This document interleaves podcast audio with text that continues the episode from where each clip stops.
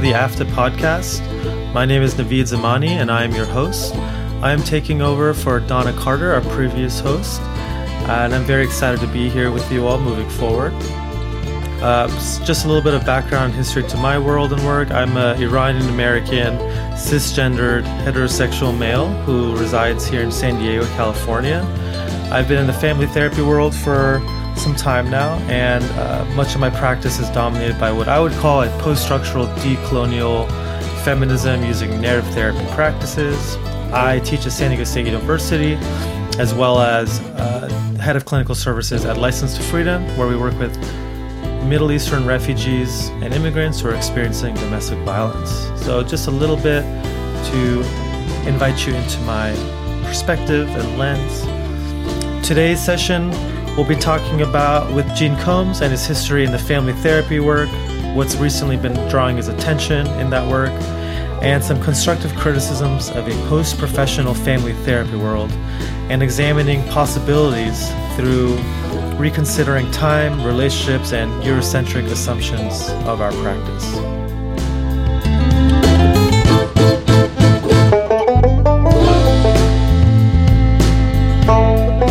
Combs is a retired psychiatrist who is upset about what professional psychiatry has become over the 45 years since he was certified to practice it.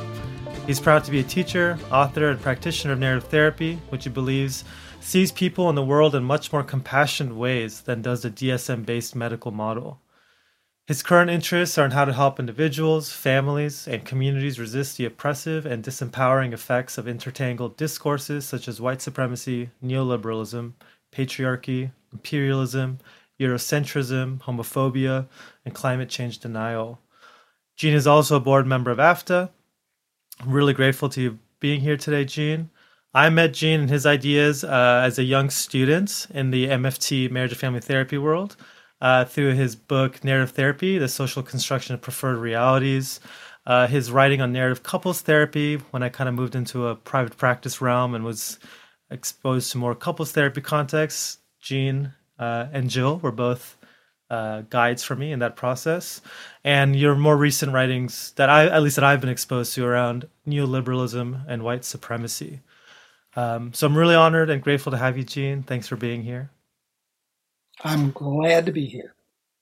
So, Gene, my hope here today was to kind of get a chance to talk to you and hear a little bit about what has been drawing your attention in your work you know, I, I, think what's drawing my attention is is the stuff that's been drawing my attention ever since I discovered family therapy as uh, something that was uh, a place where there was more juice going on than there was in the psychiatry program that I was a resident in back in the late 60s, early 70s. And at that time, family therapy, if you went to a family therapy meeting, it hadn't become um, a profession yet. It, it, people didn't get degrees in marriage and family therapy, and it hadn't gotten all that professionalization that's happened over the last 30 or 40 years. It was, it was a place where people that were interested in the way in communication among more than one person and in larger systems than individuals. And in thinking about how psychotherapy works with couples and families, and also there was a strong interest in, in what was called community psychiatry back then, uh, and what was called systems theory back then. And I, I think that's just been a, a, steady thread all the way through. I, I think we're in a time now where there's been a lot of influence on psychotherapy in general to make it more indivi- more focused on individuals, more focused on pathology, uh, and more focused on um, fixing what's wrong. And I think it's time to strongly counter all of those things. And, and, and in the writings you just mentioned, recently and, and in what I'm trying to do, trying to educate myself about and trying to educate the people that study with me more about and encourage us all to learn together about is um, how to think more relationally, how to think more about how to help each other in small steps, a little at a time, step into what's better rather than fix what's worse. Um, how's that for a starter? I love it. I mean, what I'm kind of particularly drawn to is you mentioned the juice that was in the family therapy world, especially as you're kind of coming out of the psychiatric world, if that's a fair yeah. way to describe that. Yeah. I, I guess I wonder if you could say more about the juice because I have some sense of what you're talking about, but just to be explicit, and maybe how the flavor or color of that juice has changed in your experience. Um, well, it, there really was a flavor in in those um, pre-professionalization family therapy years. Um, that that that we were the um, um, constructive critics of what was going on in the world of psychotherapy, and that we were where the action was. Uh, and and it, most of the people you would meet there would be also sort of involved in social justice uh, ideas, and back then that would be, would have been anti-war and um, um, anti-racism, and then early on, the there was the, the, the feminist critique of family therapy that, that's had a very strong influence about you know power and patriarchy and and and being sensitive to those sorts of things. And I I, I just think that sort of constructively critical view is something I've always been attracted to. I've I've I've I've, I've never wanted to be. I've always been uncomfortable if I if if, if I've been th- thoroughly accepted and thoroughly in the center of, of, of, any group I was in. I think uh, I like to stand on the margins and critique a little bit. Yes, it's a it's a fun place to stand. A lot becomes visible.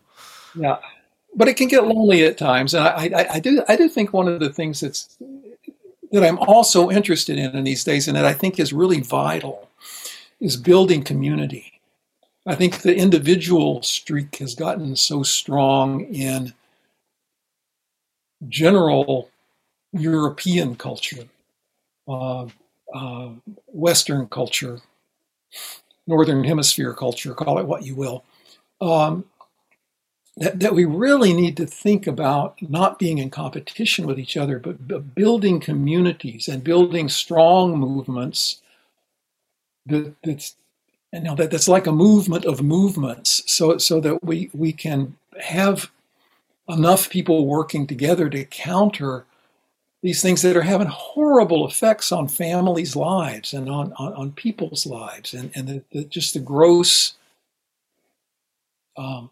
economic inequality that's there that, that, that is, is um, just affecting so many of the people that come to see me in therapy, and um, and I think the only way we're going to undo that is to to work together and to keep building stronger and better networks among each other mm. to do that.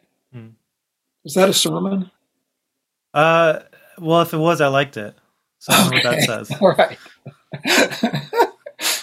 Well, if I could, if I just let me know, Gene, if this is a fair rendering of what you're saying, because I want to make sure I'm close to how you're describing this. Sure. That, like, as you're kind of emerging in the psychiatric world and noticing this like juicy place called family therapy that's mm-hmm. pre-professional, mm-hmm. that's more invitational. Correct mm-hmm. me if, mm-hmm. if, I'm wrong. Of like, a, you said a constructive critic. Yeah, and and you you would find in those early meetings, you, you you'd find uh, social workers, you'd find psychologists, you'd find uh, psychiatrists, you'd find uh, like pastoral counselors. Mm-hmm. That, and but what, what what attracted us all was was we didn't like what was going on in the conventional world of psychotherapy, psychiatry, and just just helping professions at the time. We were trying to find something new. Yeah, so I'm I'm kind of imagining a context where you're looking around and you're with a very diverse set of professions, mm-hmm.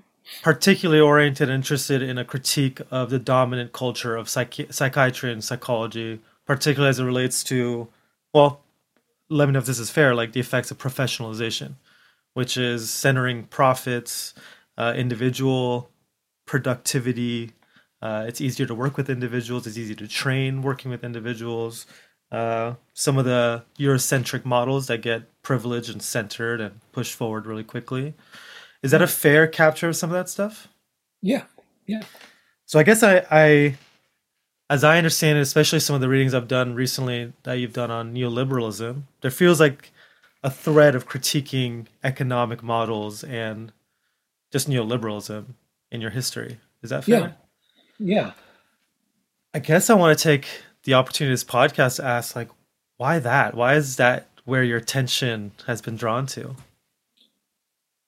Um, if that's a fair question. It, it's not because I like the word neoliberalism, which I still imagine people giving big eye rolls when they hear the word. Uh, it, it's one of those um, easily misunderstood words because it says liberal in it, uh-huh. and, and, people think that that means like um, lefty kind of stuff. But it's about it's a, it's it, it's about free markets. Right. It's about liberal um, uh, it's about giving those fat cats, oligarchs, liberty to screw us even more. Right. Um, and, it's and the emphasis is on making each individual a little corporation of one that's in competition with every other little corporation, and we're all blamed for the suffering that the inequality causes. And instead of any the people at the top of these hierarchies taking any of the blame for it, they they bring us each forth as stupid or lazy or some combination of those things or uh, immoral or not even human uh, and push us harder and harder to to be efficient in generating more profits for them. Um, and I, I, think that I think that where I think I'm not good in an interview like this, uh, in making it really clear, is how that affects what shows up in a family therapist's office, and how to have conversations with the people who come from for help that are informed by that view, but that aren't trying to turn everybody into an extreme socialist or right. something, but just, just having people examine the fact that maybe there's some larger things going on in the world that are causing the things that they're calling depression and anxiety and burnout Right. And they're not individually responsible for that. Right. So, and if this is a okay way to put it, like in other words, that the the solution to all problems is the marketplace, and all the things you described as necessary requirements of the marketplace. And I guess I'm fascinated by your interest in this because as I have come to experience my own work in the therapy world, mm-hmm. is that therapy is I mean, I, I can't imagine a pre-professionalized family therapy world. So I'm appreciating some of the history have access to here because I was born into it as like therapy is part of the marketplace of healing this thing we call mental health. And if you want therapy, well, you better be ready to either deal with insurance, shell out a bunch of money from your pocket, uh, or go through some criteria-based nonprofit thing, which there's a lot of strings attached to even get mm-hmm. access to the services. Mm-hmm. Um, that stuff, like you said, like it's in the um, at least in the United States culture that I'm aware of, it's an extremely polluted terrain, and it's very contradictory with like the words liberalism and conservative and socialist. All these words get floated mm-hmm. around, and no one's really clear what we're talking about. Right, right.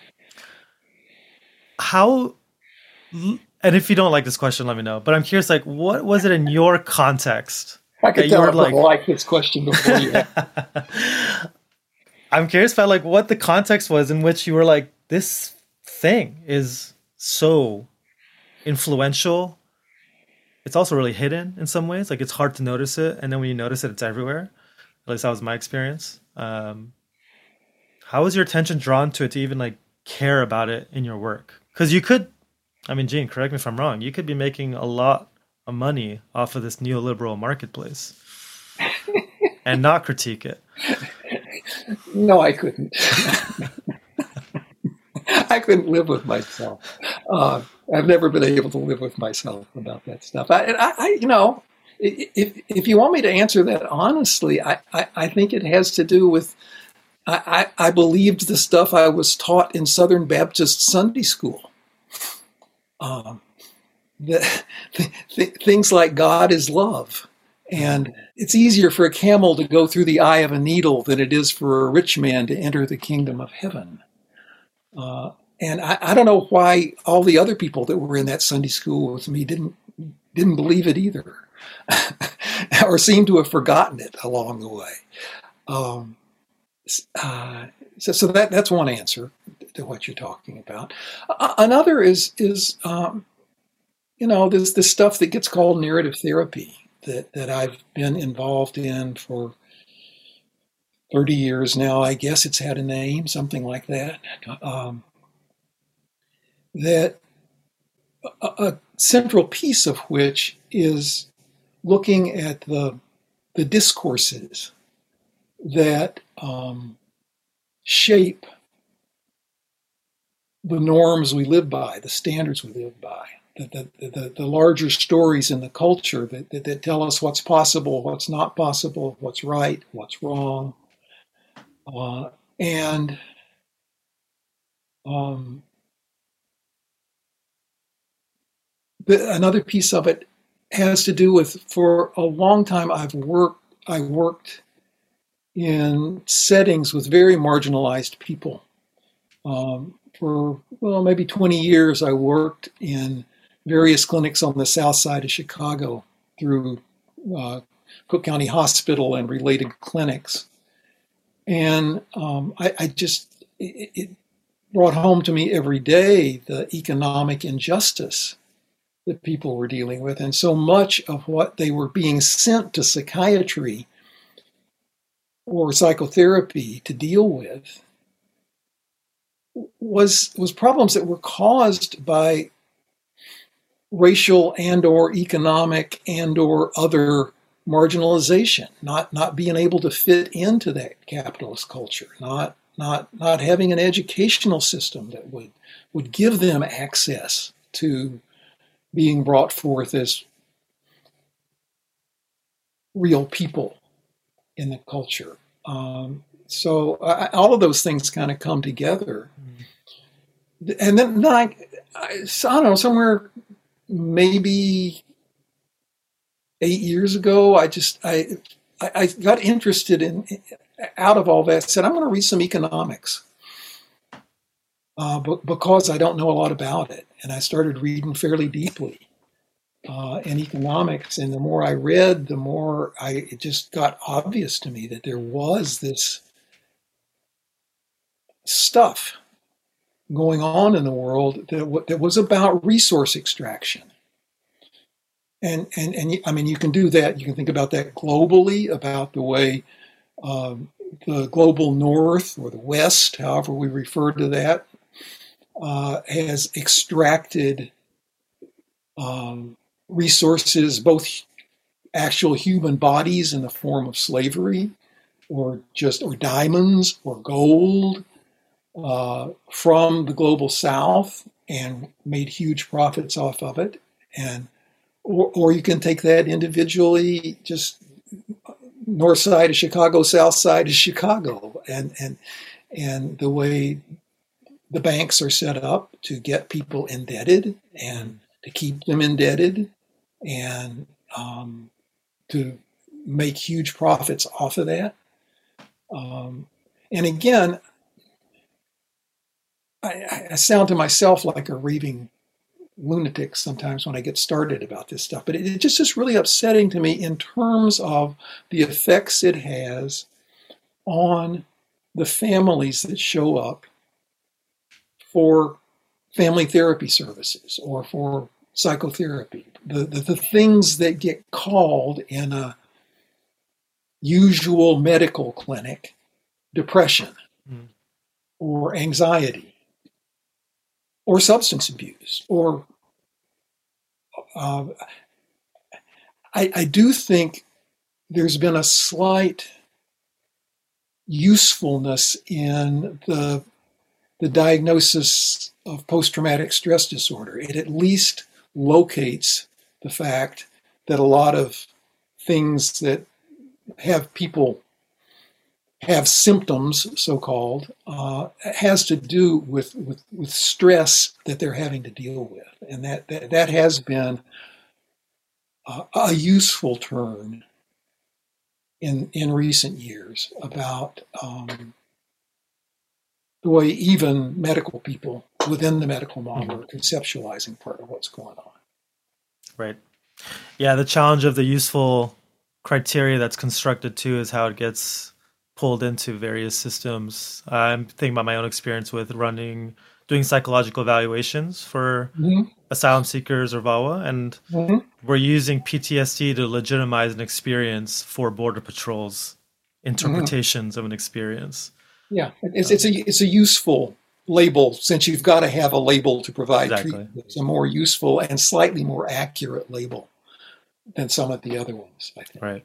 Well, I'm appreciating the word useful because it kind of steps away from an evaluation and into a uh, something that's responding to a particular reality, mm-hmm. I suppose. Mm-hmm. So, Gene, if I ever ask you a question that you don't want to follow up on, don't feel any pressure to.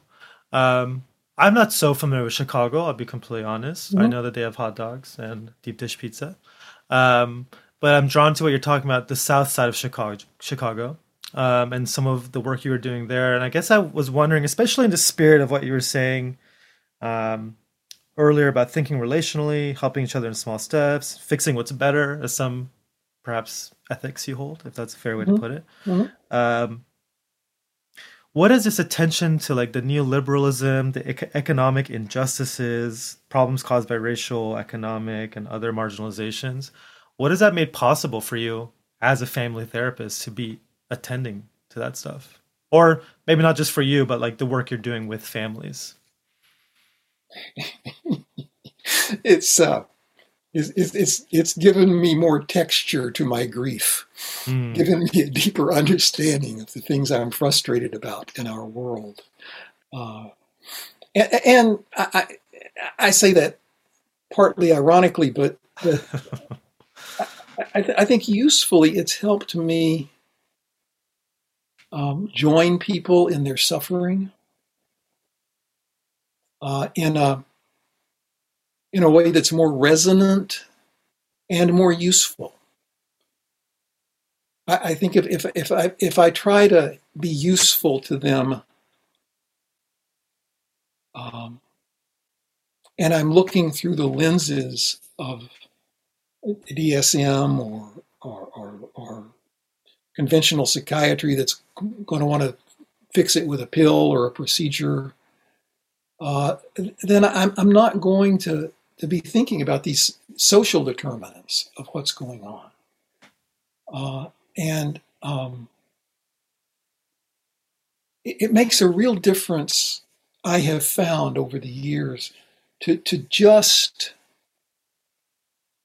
convey through the questions I ask, through the things I'm, I'm interested in as I sit with people, that, that I'm interested to know about their day to day struggles, that I'm interested to know fact, about the fact that they'd like to be eating a better diet, but but there's no grocery store within their whole neighborhood where they could buy better food, and and the food they can buy costs twice as much as it would in the suburbs. Um, yeah. I, I don't know if that's responsive to your question. No. It fits. It fits for me. I mean, honestly, the question is selfish, which I think all my questions are, because in some ways. If you're a raving lunatic about this stuff, I don't even know what that says about me, but I am also a raving lunatic uh, in terms of my anger and grief in consideration of these ideas. Um, but I really re- resonate with you too that I think there's a way in my work with immigrants and refugees by like being in some sort of just consideration of the effects that this have, which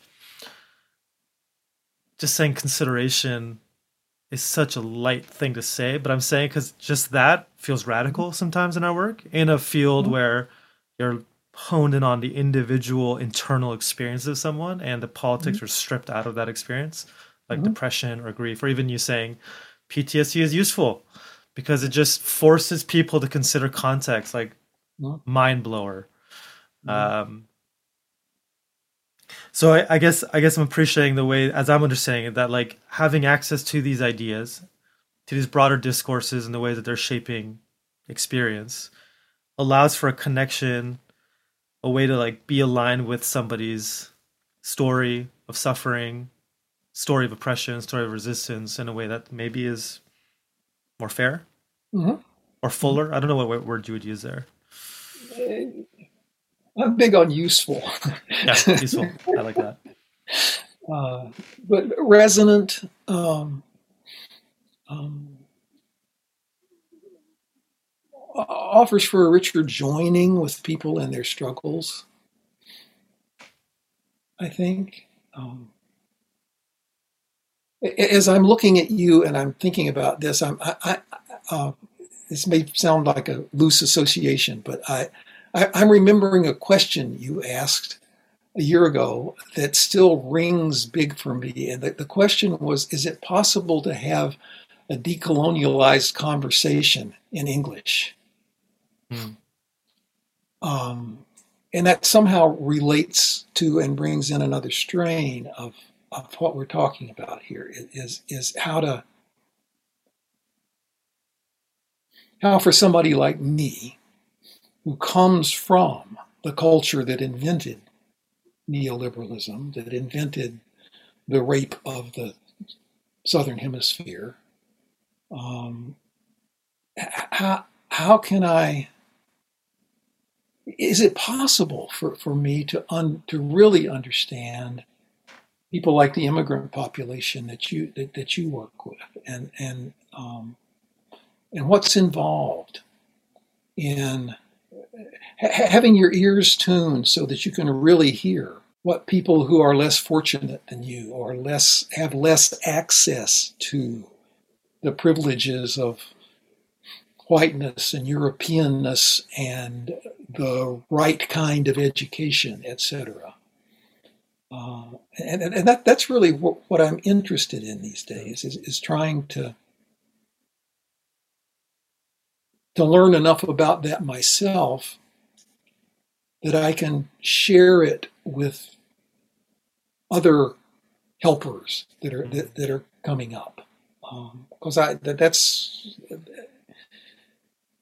that's the way I would know to do a little bit while I'm still here on this planet to maybe help it be a better place.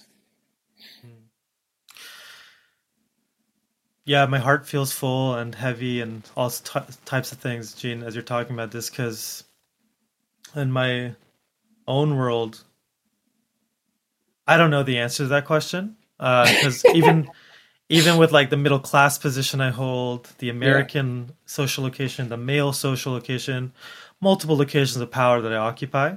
Yeah. Um,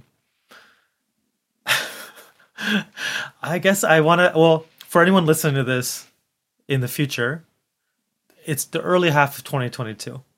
So I guess I want to locate time because I want to ask you this question of like, how are you wrangling with that question right now, Gene, in your work? Um, and I ask that because I flip between hope and nihilism between that in that question.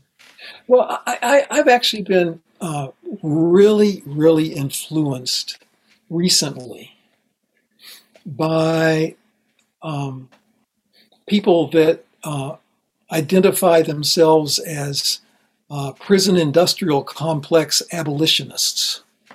Uh, people like uh, Mariame Kaba and um, um, um, Dean Spade and um, uh, who else? Uh, Ruth Wilson Gilmore.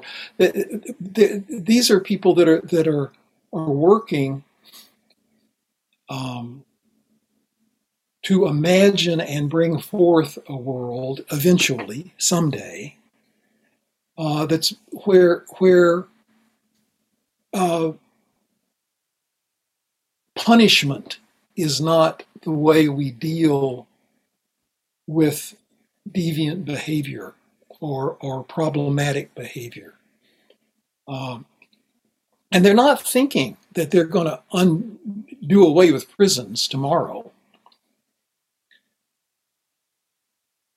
So, in their writings, they, they just do the best job of any anybody I'm reading lately of um, holding on to hope and holding on to a, a grand idealistic vision of where they want the world to be eventually.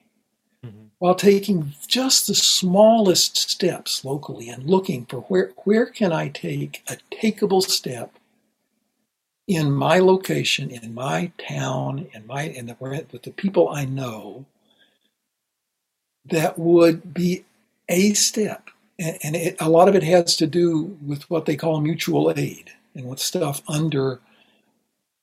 Um, let, us get out from under these paternalistic NGOs and, and, and corporate control of where the, the well-intended money goes, and let's just help each other. And let's let's don't make money what we're thinking about. Let's let's let's think about what what do we need in this community right now, and how can we help each other bring more of that into this community. And in response to the question you originally asked that got this out of me, Mariame Kaba says hope is a discipline. Hmm. Um, and I, I, think that's a useful way to think about hope. Um, so when I start to get overly pessimistic, I, I, I, I'm more and more recognizing wait a minute, there, there's you need to have some discipline about this. If you if, if if you care, you can't stop. Um, somebody else in that movement, um, some other woman, uh, I'm, I'm not going to remember her name right away, talks about feet in the mud, eyes on the stars. Say more about that. Well, it's, that's just a nice metaphor to me. I mean, I mean, we're we're wading through really muddy times right now, and it's a slog, and it and it's messy, and it and it doesn't feel good. Uh, but that doesn't mean the stars have gone away, and that doesn't mean that we can't keep our eyes on um, some beautiful stuff that's right there if we just look at it, and and we can we can move toward that. Um, the idea of discipline really fits in the metaphor you shared, like what it would take to keep your eyes up and on the stars as you're slogging through some mud. Mm-hmm. It also strikes me that there's a bit of humility necessary for that stance too, Gene. Correct me if I'm wrong. To acknowledge that, like we have, we may have these broad, grand, hopeful visions of the future that I think are useful, necessary propellers uh, towards an imagined preferred reality, uh, mm-hmm. and um, knowing that like there isn't that much we can do at that grand scale as one person. That maybe that's a myth of some of the things we're critiquing. That I yeah, alone well, could do I, it. Yeah, I, I think another thing I've been thinking a lot about lately is time and and Western time, European time versus uh, indigenous time, um, and um, just this notion of progress uh, as opposed to cycles. Um, and um, I think we can get pressured to have something happen, to have a five year plan and have to stick mm-hmm. on the plan and to be very disappointed if, if, if our if the plan we made were a year down the track and it's not working out that way. I'm, I'm much more drawn these days to very short cycles of, of, of, emergence and what, what's right here in front of us. And did that step we just took get us where we want to go or not? And do we need to alter the very next step we're taking? Is a piece of it. To have patience, to not be time pressured, and also to realize that it, it's going to come back around. It's it, it, it, it's not, you know, maybe maybe some of this collapse of the culture of, of capitalist culture is is is a good thing hmm. uh, eventually, and maybe it's got to be torn down uh, maybe it's got to die a bad death before some new world can come forward. I, I don't, I don't mean that as a prophecy. I don't know what's going to happen, but um, just not getting discouraged because the plan I made yesterday is not the appropriate plan for today. If that makes any sense at all. Makes a lot of sense in a lot of different contexts for me. Whether it's surfing or gardening or group therapy anything where a good plan needs to be ready to be chucked out the window. I think surfing surf, surfing's a metaphor that comes back to me a lot. I've never surfed, really body surfed a little bit, I guess you could say, but uh, uh, just catching a wave and riding the wave, and you you you can't control that. You got to flow with it, yeah. um, and, and, and learning to to do that uh, is. Um, I guess those those are the other metaphors that I would want to get on the table in this conversation. I guess is is just just um, not thinking so much in terms of things and thinking more in terms of relationships. Mm-hmm.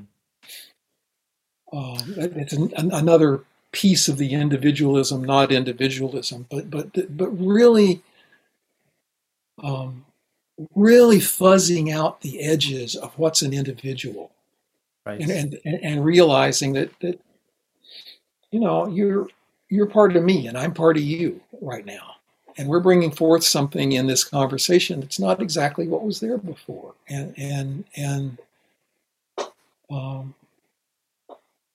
you know I, I'm I'm I'm in a particular universe when I'm sitting here having a conversation with you that involves AFTA, that involves our mutual friend Marcelo Polanco, that involves a world of ideas and things that's not the same world or universe, or I'm not the same person when I go downstairs and feed my cats in the kitchen, you know?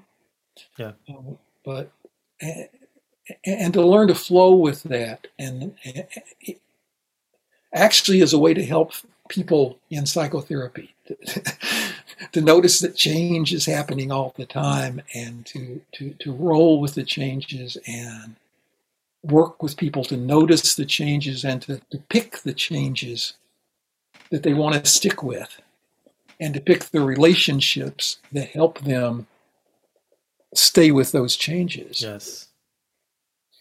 Yeah, I, I can't understate. I always messed it up. Overstate, whatever. It's very important to name the uh, the relational piece in the sense that like so much gets obscured by the individualism. I mean, in the domestic violence world I'm in, there's this cycle of violence that everyone's familiar with, where there's like mm-hmm. the perpetrator pulling mm-hmm. the victim along the cycle, mm-hmm. and just coming to learn that like relationships can be toxic and pull both people or however many people are involved along, and the mm-hmm. relationship is the cycle not the mm-hmm. I don't know. So there's some ways that even however many years later, I'm like still uncovering individualism stuck snuck into my work and I well it's uh, it's not the way I don't know. I mean you had a different education than I did but it's, it's I was every bit of education I had was counter to that. I, it's a huge unlearning right. to think in terms of relation to really think relationally. Yeah. So, Gene, I uh, just want to be mindful of time, but I and I want to ask a question that's laden with a couple of assumptions here. Because one of the questions that I wanted to ask you that I'm not going to, but just to make visible, is like, what have been some small steps or like acts of practice that you've been in that have been keeping you connected to the stars and the hope and the movement through the mud? But I don't want to ask that because my experience and history with that question is it starts to create a social justice Olympics energy of like who's justicing harder. So rather, and I'll give, I'm just going to put it on the table in case you do want to address that question. Right. But I know you're involved in a lot of mentorship training contexts. I think you teach still. Mm-hmm.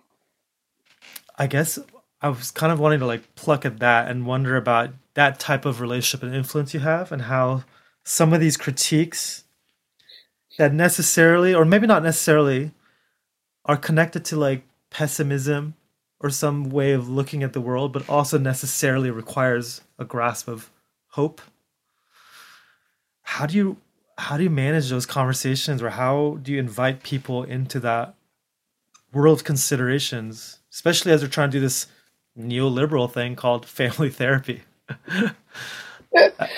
well I, I, in answer to your first question I, you do remind me that i haven't mentioned Jill Freedman once in this conversation i'll and take responsibility for that I could, I could not do anything that i do without my relationship with Jill.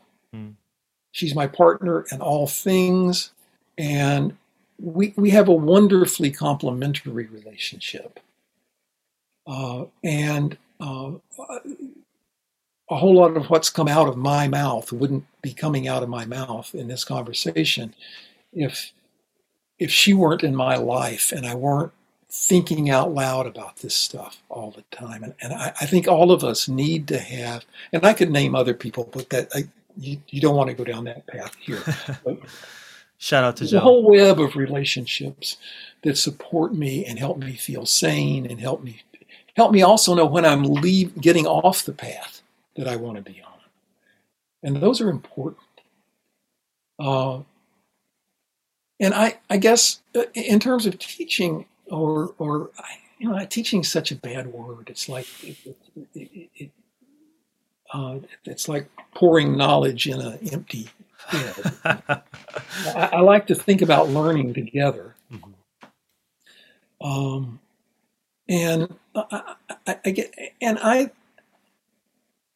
I like to think of of, of what yeah, what at its worst turns to could turn to pessimism with me as as constructive as a constructive critique moment by moment of um, what am I being guided by in this moment? What am I assuming in this moment that uh, it would be better if I didn't assume?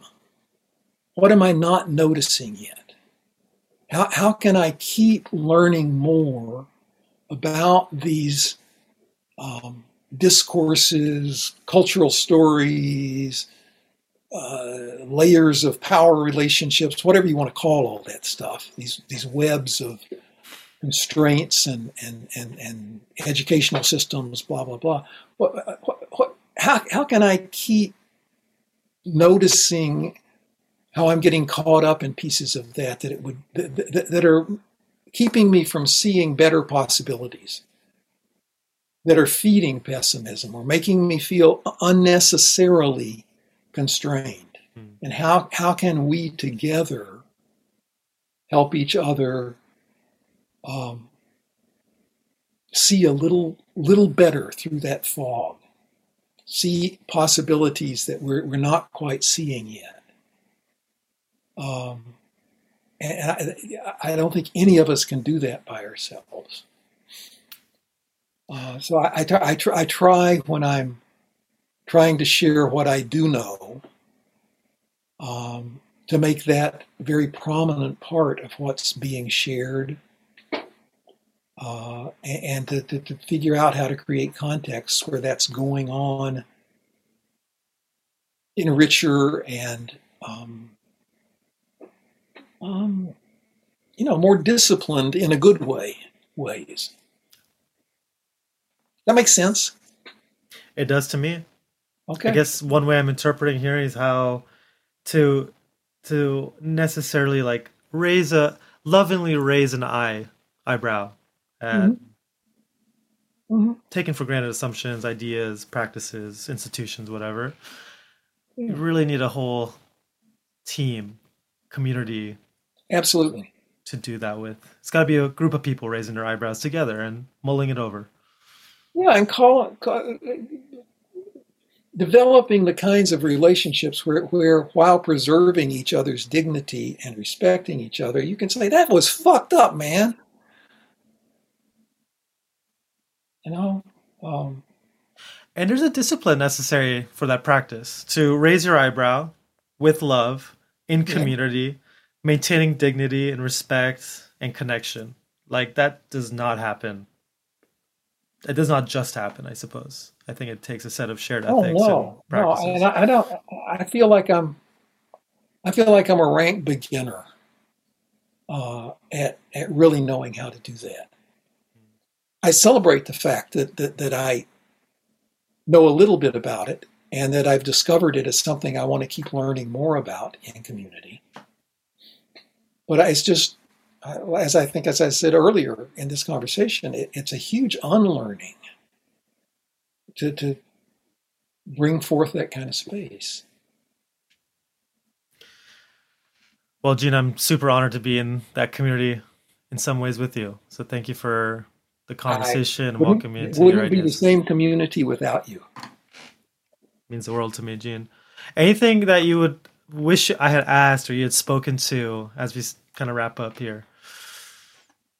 I could go on like this forever, but no, it feels like plenty for, for one conversation. And you and I, outside of this podcast, will have others, I'm sure. Yes, I really hope so. I look forward to it. Well, and I'm grateful to AFTA creating a context, one of the contexts in which we get to connect and meet. Me and, too. Um, shout yeah. out to AFTA for making this possible. Yes, shout out to AFTA. Well, Gene, thank you so much for joining us. Um, for those listening, Gene's information is available on the AFTA website, and you can look him up. He's got a lot of good writing and just an overall great human being. So thanks for your spirit and your heart, Gene. It's motivational informative, helpful, influential in my work. Um, yeah, thank you. You're welcome. Thank you. And bye bye.